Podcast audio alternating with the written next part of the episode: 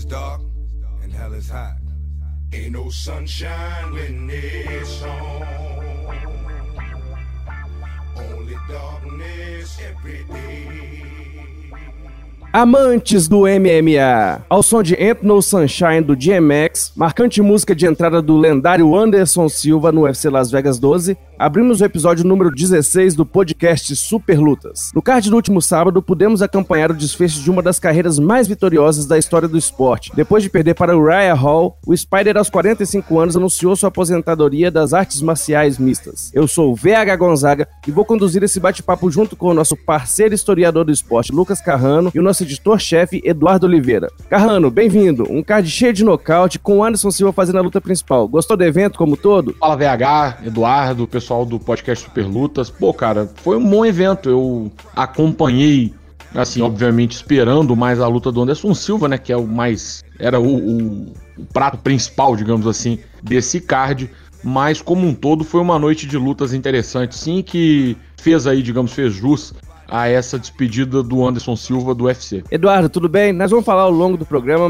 mas te surpreendeu tanto o card quanto a aposentadoria do Anderson? Olá, VH, Lucas, todo mundo que está escutando esse podcast. Sobre a aposentadoria do Anderson, se você me perguntasse antes do evento, eu diria que provavelmente ela não iria acontecer. Mas com um lutador de 45 anos, que está muito longe do seu auge, ela poderia acontecer a qualquer momento. Então, não dá para dizer que a gente ficou surpreso com ela. Então vamos lá, começando pela luta principal, enfrentando um adversário bem mais jovem, o Anderson até começou bem, ele surpreendeu, propondo a luta ao Hall, mas acabou sucumbindo à força do adversário e perdeu por nocaute no quarto round. O que, que, a gente pode falar dessa atuação do Spider? Cara, eu acho que assim, dá pra gente ver o, o copo tanto meio cheio quanto meio vazio, né? Assim, a, o Anderson me parece um atleta ainda bem competitivo. Ele talvez não seja competitivo no top 10 do UFC ali, né? Contra os atletas que estão no topo, mas ele dá a luta contra um cara como o Ryan Hall que nitidamente também ficou meio paralisado durante boa parte da luta, né? É, e isso a gente tá falando de um atleta de 45 anos,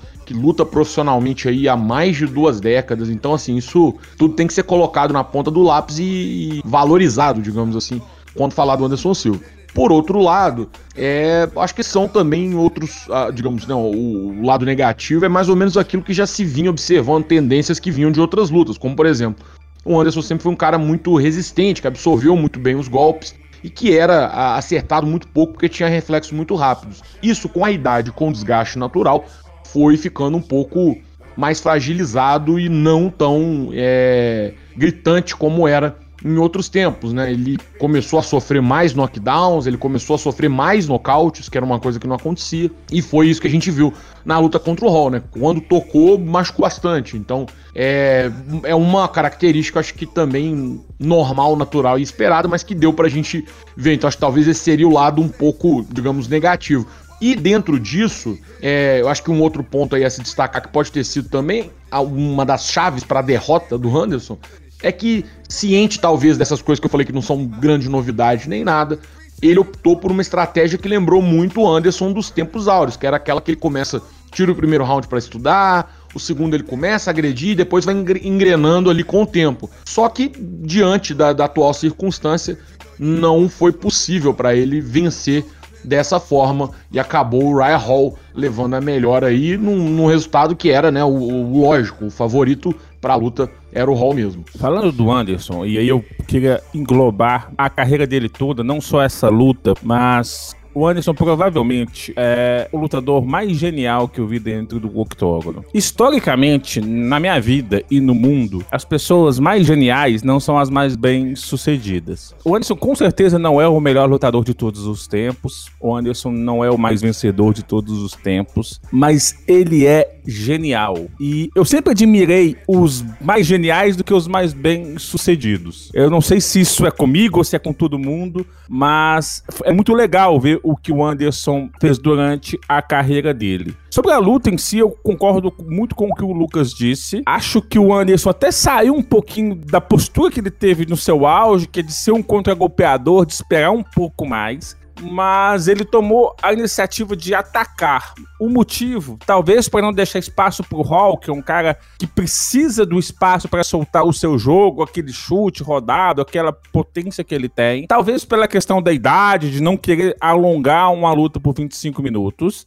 E o resultado é mais do que o esperado, sabe? É, eu até apostei na semana passada na vitória do Anderson, sonhando com mais um sopro de genialidade dele. Mas aquela velha frase que é um clichêzão e a mais pura verdade: o tempo é implacável. E depois da luta, o Hall desabou, literalmente, né? Ele chorou muito e a gente pôde ver ali o tipo de atleta que o Anderson foi e ainda é, né? Que mesmo aos 45 anos consegue ser respeitado como uma lenda deve ser. E, e, e eu a, conversava com o Eduardo durante a transmissão, depois da luta, que é difícil às vezes a gente ver certas coisas, que eu até dei o exemplo que eu costumei, eu não cheguei a ver o auge do Mike Tyson, que foi ali o final dos anos 80, mas eu cheguei a ver ali aquela metade dos anos 90 ali, que ele perdia algumas lutas, ganhava algumas, mas já, já não era a mesma coisa. Queria saber de vocês qual que foi a sensação de vocês terem visto o que aconteceu, a maneira que foi o desfecho da luta, ver uma lenda, um grande nome que foi importante para a carreira de vocês também, perder daquela forma e acabar daquela forma. Essa história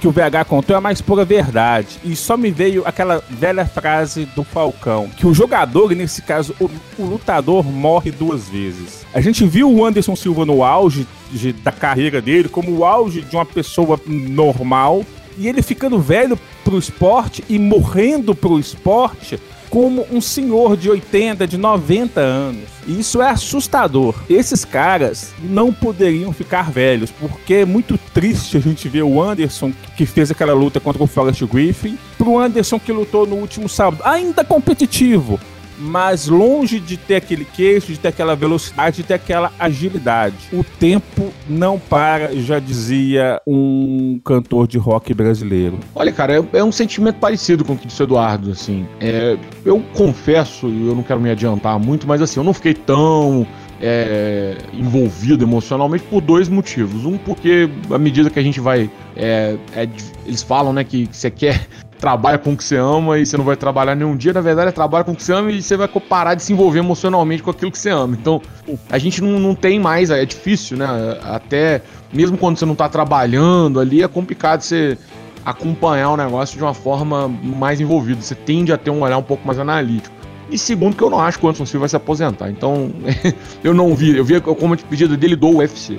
Mas, de todo jeito, eu acho que a, a reação do, do Ryan Hall foi um bom espelho e um bom retrato do que é um, a relação de uma grande é, de uma grande fatia do público, né, que, que acompanha MMA. Acho que ficou interessante, ficou de bom grado ali ter essa, essa representação. Que o próprio Ryan Hall é um cara que certamente, né, se é lutador de MMA, gosta, acompanha, então viu muito o Anderson lutar quando estava começando a carreira, quando treinava, antes de começar, inclusive, o Anderson já estava por aí fazendo muito sucesso, então é, ficou, acho que, uma, uma bela né, representação, um negócio até meio poético você ter essa figura representando todo mundo que acompanhou o Anderson durante todo esse tempo aí no UFC. Lucas, desculpa discordar de você. Eu também achava que o Anderson não iria se aposentar. Mas sendo bem honesto, depois daquele nariz quebrado, eu acho que aquilo muda a opinião de muita gente. A gente estava conversando, um cara que nunca voltou para casa machucado, que sempre se orgulhava muito disso, que deixava as lutas sem hematomas. Você lembra daquela luta contra o Sonic? Ele apanhou durante 24 minutos e tinha um arranhão ou outro. Quando ele volta para casa com o nariz quebrado, depois de se lesionar duas vezes na perna, e aí, ah, porque já tava machucado, ah, porque foi um acidente. Eu acho que isso muda, sabe? Porque dessa vez, de fato, foi um golpe que machucou duramente o Anderson Silva. E eu acho que isso pode ter virado a chave para sua aposentadoria. Isso não é decisão dividida, mas eu acho que são opiniões opostas que a gente tem aqui. Não, pois é, então, já que vocês dois entraram uma ideia desse gancho, eu, eu já vou puxar minha próxima pergunta, que é, deixando claro, não é uma decisão dividida, então a gente pode dar as opiniões. O Carrano falou dele ali, e deixa eu entrar no contexto que depois da luta, o, na entrevista pro Michael Bisping, curioso, né? A entrevista pro Michael Bisping, ainda, depois de descer do octógono, ele confirmou que foi a última pelo UFC, mas ele ainda não tinha cravado a aposentadoria. Menos de 24 horas depois, nas redes sociais, o Anderson confirmou, tá? Pelo menos, tá, segundo as palavras dele, tá oficialmente aposentado. Vocês concordam com a decisão? Né? Nem se acham que ele aposentou, não. Tem que aposentar o Anderson, sim. Não é aquele caso que vocês falam de é, ninguém aposenta ninguém. Não, e agora ele está aposentado. E aí, qual é a opinião de vocês? Então, é, é difícil a gente falar isso porque eu não sei como está a situação financeira do Anderson. Acho que ele tem vontade de competir ainda. Como eu tenho vontade de fazer muitas coisas que eu fazia com 18, 19 anos, que hoje com 37 eu não consigo fazer mais. E eu acho que ele vai sentir falta. Eu não tenho dúvidas disso. Que ele vai querer voltar, mas ele vai sentir que ele não consegue voltar no nível que ele gostaria. Tem luta para ele no Bellator? Claro que tem. O Melvin Manhoff vai lutar nessa semana contra o Corey Anderson. É um cara que daria luta pro Anderson Silva no peso médio. Mas é o tipo de luta que o Anderson quer. O Anderson não quer competir no alto nível, não quer ter todos os holofotes voltados para ele. Eu acho que sim. É o tipo da questão do jogador que não tá no seu auge físico e vai se aposentar jogando segunda divisão de um, de um, de um campeonato regional, vai se aposentar como o Rivaldo se aposentou. Eu acho que o Anderson tá mais pra Ronaldo do que pra Rivaldo, que parou, o, o Ronaldo parou mesmo não querendo parar ali no Corinthians do que pro Rivaldo, que saiu rodando o Brasil afora, rodando, saiu rodando o mundo afora, jogando em ligas menores, em competições menores. Então eu acho que o que aconteceu no último sábado foi um duro choque de realidade pro Anderson Silva. Acho mesmo que ele vai continuar lutando, e eventualmente ele vai fazer mais uma luta, pelo menos, alguma coisa assim. Porque tem mercado, isso é o principal. Tem interesse, o Bellator tem interesse, o One Championship tem interesse, o Rising tem interesse, Road FC tem interesse, entendeu? Qualquer um, o ACA, qualquer um desses aí que venha com uma oferta financeira interessante, que para eles pode acabar sendo é, produtivo. Por um lado, eles não vão lucrar em cima do Anderson, isso é importante dizer também. Mas eles vão ter um retorno de exposição que possa às vezes valer a pena, ao invés de você ir para um lugar e, porra, fazer um investimento aí de 2, 3, 4, 5 milhões de dólares, como você acaba tendo que fazer em marketing, você pega parte desse dinheiro, desse budget de marketing investe na contratação do Anderson Silva, que te dá um retorno de, de PR espontâneo muito grande. Então, é, faz sentido também para os eventos concorrentes. E se ele não, como eu falei, ele mantém um nível de competitividade ali é, traçado, né, uma linha importante, é, não vai competir com o Robert Whittaker, com o Israel Adesanya, né? acabou de perder pro cara que tava no, no número 10 do ranking, mas assim, a gente tá falando da parte de cima do UFC, que já é o extrato é, maior do, do MMA, principalmente numa divisão que, convenhamos, se arrasou bastante de uns anos para cá. O meu peso médio já foi bem mais povoado é, do que hoje em dia. A gente acaba vendo muita gente que consegue cortar para 7-7 e não fica né, no, nos 84. Acabou com o Robert Witter, que fez o caminho contrário, mas é um exemplo disso. E muita gente também que prefere, às vezes, não, não cortar tanto peso e ficar no 93. É uma divisão que tem se esvaziado bastante ao longo dos últimos anos. E o Anderson ele é competitivo no Bellator, ele é competitivo nesses lugares, inclusive ele seria favorito na maioria das lutas. Tem talvez poucos nomes ali que fariam frente a ele. E isso eu acho que vai chegar, ele vai acabar aceitando. E o lance da aposentadoria é que é, é a melhor forma de forçar o UFC a liberar ele do contrato, né? Ele tem ainda mais uma luta a ser feita o contrato vence ou fazendo a luta, que é uma coisa que eu acredito que ele não queira fazer no UFC mais. E o UFC também não quer, porque teria que pagar ele e a bolsa dele para ficar lutando em Fight Night não rola. É, mas também vence por tempo. Então, assim, ele teria, poderia ter que ficar aí. A gente não, não sei a duração do contrato, não é divulgado, mas vamos supor, se o contrato era de, sei lá, cinco lutas e quatro anos, e ele fez as primeiras lutas dele lá todas em dois anos, ele ainda teria três anos pela frente, entendeu? Então ele deve ter muito tempo de contrato ainda para vencer. E é o melhor jeito, é, pô, é falar que vai aposentar, depois falar, opa, recebi uma oferta aqui, me libera aí, os caras liberam para ele poder negociar e tal, quando a oferta chegar de fato. Então, é, ele nega, o Joinha também falou que não e tal, mas assim, o próprio cuidado deles, mesmo depois, sabe? Não, essa com certeza foi minha última luta no UFC. É, não sei o que, não sei o que, no UFC. E o próprio Dana White, do jeito que ele falou também, não, não tá parecendo que vai querer ficar segurando muito assim também.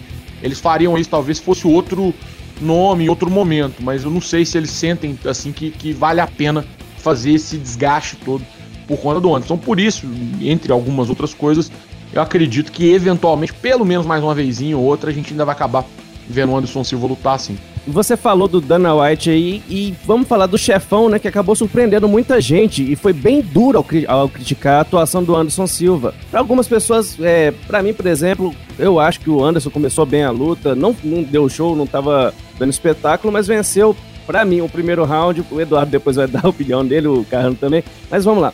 Aí o presidente falou com todas as letras que se arrependeu de ter feito essa luta e garantiu que o Spider não se apresenta mais com as luvas do UFC. E o Dana é muito conhecido por não poupar os atletas quando ele tá insatisfeito com alguma coisa. O que, que vocês acharam dessa insatisfação do Dana White com relação ao desempenho do Anderson? Acho que quando a gente analisa a atuação de alguém, a gente precisa muito de um referencial. O referencial é o Anderson Silva do Forest Griffin, o Anderson Silva nocauteou o Belfort, que venceu o Sony duas vezes. Claro que tá muito longe, mas a atuação do Anderson eu achei ok para um cara de 45 anos. Sem entrar no mérito de quem venceu cada round, eu achei que o Anderson estava oferecendo luta dura por Raya Hall durante 15 minutos.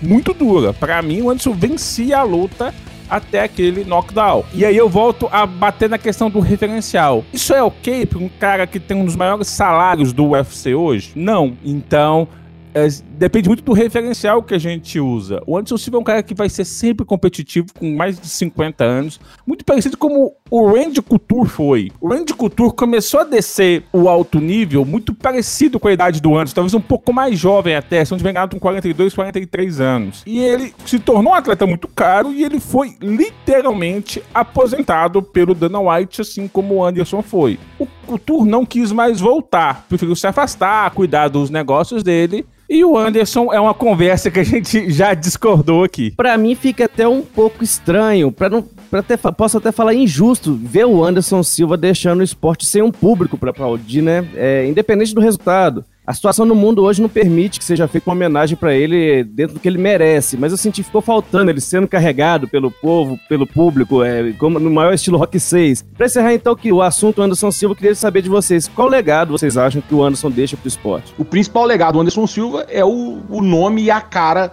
da terceira grande revolução do MMA no Brasil, né? Que foi a maior de todas, foi a explosão demográfica dos fãs no MMA brasileiro, do MMA em, como MMA já, com com essa cara de MMA em jaula, né? Então, assim, tudo que, que a gente tem hoje já consolidado aí em quase 15 anos já, né? No 15 anos, vai. Uns, mais, um pouco mais de 10 anos. Mas que tá consolidado.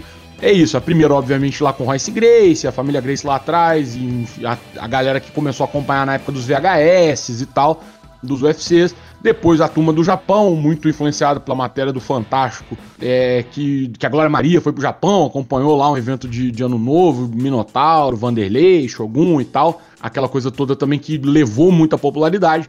E a última, é, eu não vou dizer a última, talvez até a gente possa colocar mais, mas assim, uma mais importante e maior em proporção foi a do Anderson Silva contra o Vitor Belfort, né? Que foi o, marco. Se você perguntar aí, né? 10 entre 10 dentistas vão recomendar Sensodine e te dizer que essa foi a principal luta do MMA brasileiro em termos de popularidade. E ele, esse, isso ninguém vai tirar dele, né? Então acho que em termos de legado, isso não. O MMA hoje é um esporte consolidado no Brasil, é, tem um público grande, tem uma formação de atletas e tem um caminho aí aberto no maior evento do planeta. Muito disso graças a esse caminho pavimentado, entre outras pessoas, mas é, né, o, numa luta que teve como grande expoente aí Anderson Silva. E antes de soar o gong e encerrar esse round, vamos para o quadro Vale a Pena Lembrar de Novo, em que nosso historiador do esporte, Lucas Carrano, vai lembrar um fato importante ocorrido no mundo do MMA. No Vale a Pena Lembrar de Novo dessa semana, em colaboração com o historiador do esporte, eu, Lucas Carrano, vou trazer para você, ouvinte do podcast Super Lutas, um episódio que aconteceu no passado do MMA. Em uma semana como essa, mas há 19 anos, em 2001, o havaiano BJ Penn conquistou uma das suas vitórias mais icônicas da carreira e que fez parte de absolutamente todos os vídeos de highlight de MMA. O nocaute em 11 segundos sobre o japonês Kao Uno. A luta era um title eliminator para o cinturão peso leve do UFC, o que assegurou a disputa de título entre BJ Penn e Jens Pulver logo em seguida. Essa que o BJ Penn acabou perdendo. E é isso. Na próxima semana eu volto com outra história que marcou MMA nessa mesma semana, mas alguns anos atrás. Voltamos para o segundo round e vamos para o nosso decisão dividida. Cada um de nossos comentaristas escolherá um ponto de vista e tentará contrapor o de seu debatedor. Vamos pensar no Anderson Silva no seu auge, com as luvas do UFC, ali entre 2006 e 2013. Para vocês, naquela época, se fosse dada a oportunidade, o Anderson poderia ser um dos atletas a conquistar dois cinturões em divisões diferentes? Aí vocês podem ficar à vontade de analisar ele tanto no meio pesado ou no meio médio. Vamos lá. Sim, por alguns motivos. De antemão, eu já acho que o George St. Pierre foi campeão paralelamente com ele durante boa parte desse tempo. E contra o GSP, é um encaixe de jogo que talvez não fosse bom para o Anderson. Além de todo aquele processo de cortar peso, o Anderson é um cara muito alto para bater 77 quilos. Se ele batesse, eu acho que ele estaria fraco. Então, esquece a divisão de meio médios na minha análise. Subindo para os meio pesados, tiveram alguns campeões ali. Eh, de antemão, eu já acho que ele não lutaria com o Lyoto e com o Shogun. Apesar que a luta com o Shogun foi cogitada em alguns momentos. Tinha Rashad Evans, que é uma luta bem acessível para ele. O Forrest Griffin, que foi campeão da divisão antes do Evans, a gente viu o que, que aconteceu com ele. E mesmo com o John Jones, que foi o campeão que que durou mais tempo na divisão de meio pesados. Isso não sou eu que estou dizendo. E eu, eu, não gosto treino é treino, luta é luta. Mas Chael Sonnen confessou que em um treino de Anderson Silva e John Jones, o americano não viu a cor da bola, que o Anderson Silva passaria por cima do ex-campeão dos meio pesados. Então, confiando na análise do Sonic, um dos melhores analistas de MMA do mundo, apesar de. Podem falar o que for dele, tá? Analista de MMA, ele é um dos melhores do mundo. Eu apostaria que o Anderson Silva conquistaria o cinturão dos meio pesados, mesmo se fosse contra o John Jones. Bom, então eu vou defender ou não, embora eu acho que o Anderson poderia sim, mas eu vou defender ou não porque dá para fazer uma defesa boa do não aqui. É, eu acho que a melhor chance do Anderson seria contra outros lutadores. Teve muito campeão, né? Girou muito esse cinturão do, dos meio pesados. E ele teria chance contra Rampage, esses caras assim. Ele, pô, ele, Force Griffin, que ele chegou a ganhar já. Então, assim, não teria muito grilo e ele bate o peso tranquilamente. É, pra mim, o John Jones era carninha de pescoço para ele, sabe? Assim, pô, beleza, no treino lá, um dia, o cara foi, pegou e tal. Mas na hora que soasse o gongo mesmo, pô, o John Jones quedou o Daniel Cormier, entendeu? Ele ia pegar o An, e ele, ele é um cara que não tem, até pela por, por, ser da escola Greg Jackson e tal, e treinar lá em Albuquerque, é um cara que joga com um livro de regras debaixo do braço. Não ia ter um pingo de cerimônia em botar o An com as costas no chão e ficar ali amassando e descendo o cotovelo e tal. Então eu não, não acho que teria muito caminho, além de ser muito mais jovem, né? Por mais que o Anto tivesse é, muito é, mais jovem também, na, na, naquela altura, ele ia, o, o Jones ia estar tá com 20 e poucos anos. Então o bicho ia estar tá voando fisicamente, mais ainda até do que está agora. Então não, não vejo muito caminho. Então, por isso, embora eu acredite que tenha como, em alguns momentos ali, poderia sem, sem muito problema fazer essa defesa, eu vou aqui defender que não, porque o Anderson ia ter que estar tá no momento ali que ele já estava consolidado e isso ia coincidir com o Jones, e na hora que ele subisse para pegar o Jones, o buraco ia realmente ficar um pouco mais embaixo. Vamos para a segunda. O Dana White, nesse final de semana, admitiu que vai negociar a super luta entre Jean Blachowicz e Israel Adesanya pelo cinturão dos meio pesados. Caso essa luta se confirme mesmo, analisando as qualidades do polonês e do nigeriano, quem é favorito para vocês? Antes de falar da luta em si, desculpe-me pela palavra de baixo calão, é o popular belo fode card, né? Porque Glover Teixeira e Thiago Marreta se enfrentam no próximo sábado com a promessa de que o vencedor disputaria o, o cinturão. Então traz as atenções para essa luta. Quando você coloca o Adesanya furando a fila, você tira todo e qualquer interesse dessa luta entre os brasileiros. E aliás, o Marreta passando, sendo passado para trás mais uma vez, né? Mas em uma eventual luta do polonês com o Adesanya, eu ainda coloco as minhas fichas no nigeriano, porque apesar de ele ser um cara visivelmente mais fraco, é um cara que não teria muita dificuldade com essa envergadura. O Blachowicz é um cara que tem muita pegada, mas não tem muita movimentação. Então o Adesanya conseguiria se movimentar bem pelo octógono, controlar a distância, trabalhar com seu chute, já que o Blachowicz é um cara que precisa muito das suas mãos para tocar o adversário. E o Adesanya controlaria bem essa distância com seu jogo de pernas. E por esses motivos, eu acho que o Adesanya seria favorito nessa eventual disputa por cinturão. Oh, e aí para mim sobra só a missão mais complicada do mundo, que é defender o cara que eu não acho que é favorito. É, assim, eu posso dar o caminho pro, pro Blahovic ser melhorar suas chances. Não sei se vai chegar a ser favorito, mas é apostar na falta de experiência do Adesanya no MMA nesse peso, porque ele já lutou nesse peso também em outras é, modalidades. Mas assim, é tentar comparar um pouco a falta de experiência dele aí na, na modalidade de MMA nessa faixa de peso. E o Blahovic já mostrou que é um cara que tem muita pegada. Né? Ele machucou grandes pesos meio pesados, caras que são legitimamente meio pesados, assim. Poderiam tranquilamente até lutar no, no, nos pesados. E então isso pode ser um caminho para ele. Mas assim, eu sou mais da opinião dali da, daquela escola do boxe cubano amador, né? Que se tudo que você tem é uma mão, você não tem nada. Então eu não posso apostar num cara que eu acho que só tem uma mão para ganhar, mas basicamente seria a forma, né? De defender. Então vou abraçar o cenário hipotético e dizer que o Ian Blahovic vai levar a vantagem porque fisicamente ele é superior. Encerramos o segundo round com Bruce Buffer fazendo sua última apresentação a Anderson Silva no UFC Las Vegas 12.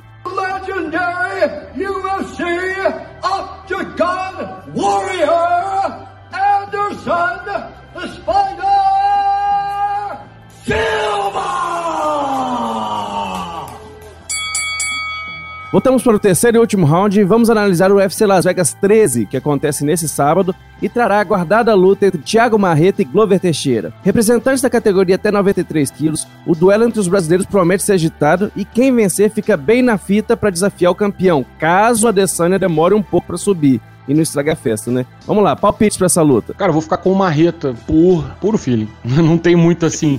É, eu acho o Glover um cara mais completo do que o Marreta. Ele tem mão, ele tem um jogo de wrestling muito bom, até diferentemente do que normalmente acontece com atletas brasileiros e tal.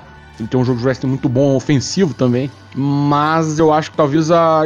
Não sei, a fase, a idade. Não, o Marreta vem com um moral muito elevado, porque fez aquela luta muito boa com o Jones, ele né, perdeu na decisão dividida. Muitos, inclusive ele próprio, claro, acreditam que venceu e tal. Então ele tá numa fase um pouco mais iluminada e tá num momento ele tá na fase intermediária, no pico da carreira, enquanto o Glover já tá arrumando para aquele trecho final. Não acho um absurdo o Glover ganhar, não vou ficar surpreso nem chocado se ele vencer, mas vou apontar aqui um favoritismo pro Thiago Marreta.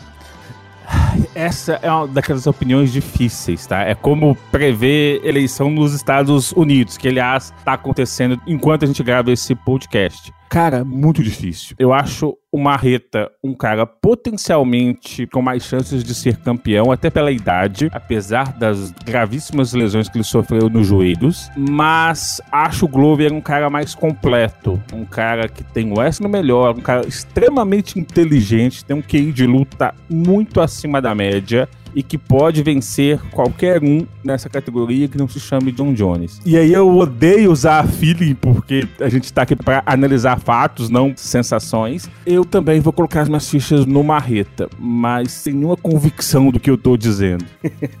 Bom, para essa eu vou contra os dois, eu vou apostar no Glover eu acho que o favoritismo tá com Marreta pela idade, mas é, também tem. É, vocês falaram e eu concordo muito. A questão do Glover ser um atleta mais completo. E o Glover tá numa fase muito boa, tá ativo na organização, tem quatro lutas é, entre 2019 e 2020 e tem vencido atletas mais jovens. E o, Glover tem um boxe que eu gosto muito. Quando eu lembro que quando eu vi o Glover surgindo no UFC, eu falava: caramba, esse cara realmente é. Depois eu fui vendo o, o Glover finalizando, o cara é bom no jiu-jitsu. Então é é. Pra mim, independente da idade, o Globo tá com 41. Eu acho que ele pode se aproveitar da falta de ritmo do, do Thiago Marreta. Eu acho que o Globo pode levar. O Thiago Marreta tem os, os dois primeiros rounds, eu acredito, em vantagem pra conseguir um nocaute. Mas acho que passou disso. O Globo tem, igual o Eduardo falou, tem um QI de luta muito alto e pode levar isso, essa luta por pontos ou por uma finalização do quarto, quinto round. Globo Teixeira, na minha opinião. Além do Marreta e do Glover, o Brasil terá mais quatro representantes. No card principal, Claudinha Gadelha vai enfrentar Ian Chayonan na categoria peso palha. No preliminar, pelo peso mosca, Raoni Barcelos vai trocar forças contra Khalid Tarra. O uruguaio com raízes brasileiras Luiz Garagorri vai encarar Darren Enkins pelos penas. E nos pesados, Marcos Pezão vai enfim fazer sua luta contra Alexander Romanov. Chegamos ao fim de mais uma edição do podcast Super Lutas. Eu queria agradecer ao Carrano e ao Eduardo pela participação. Valeu, VH, valeu, Eduardo, pessoal do Super Lutas. Prazer estar aqui. Grande abraço e até na semana que vem, depois desse evento aí que tem Marreta e Glover Teixeira. Valeu, Lucas, valeu, VH, todo mundo que está escutando esse podcast. Queria pedir desculpas porque a edição passada demorou um pouquinho para sair e pelo que a gente viu não foi entregue para todo mundo, teve um probleminha, mas a gente espera que a partir desse número 16 a gente consiga normalizar as entregas. Obrigado e até semana que vem. E a vocês todos que chegaram até aqui, muito obrigado. E na próxima semana tem mais. Aproveitando para agradecer Anderson Silva pela carreira. E gênios são poucos. Bons lutadores tem muito, mas gênios são poucos. Um abraço e até mais.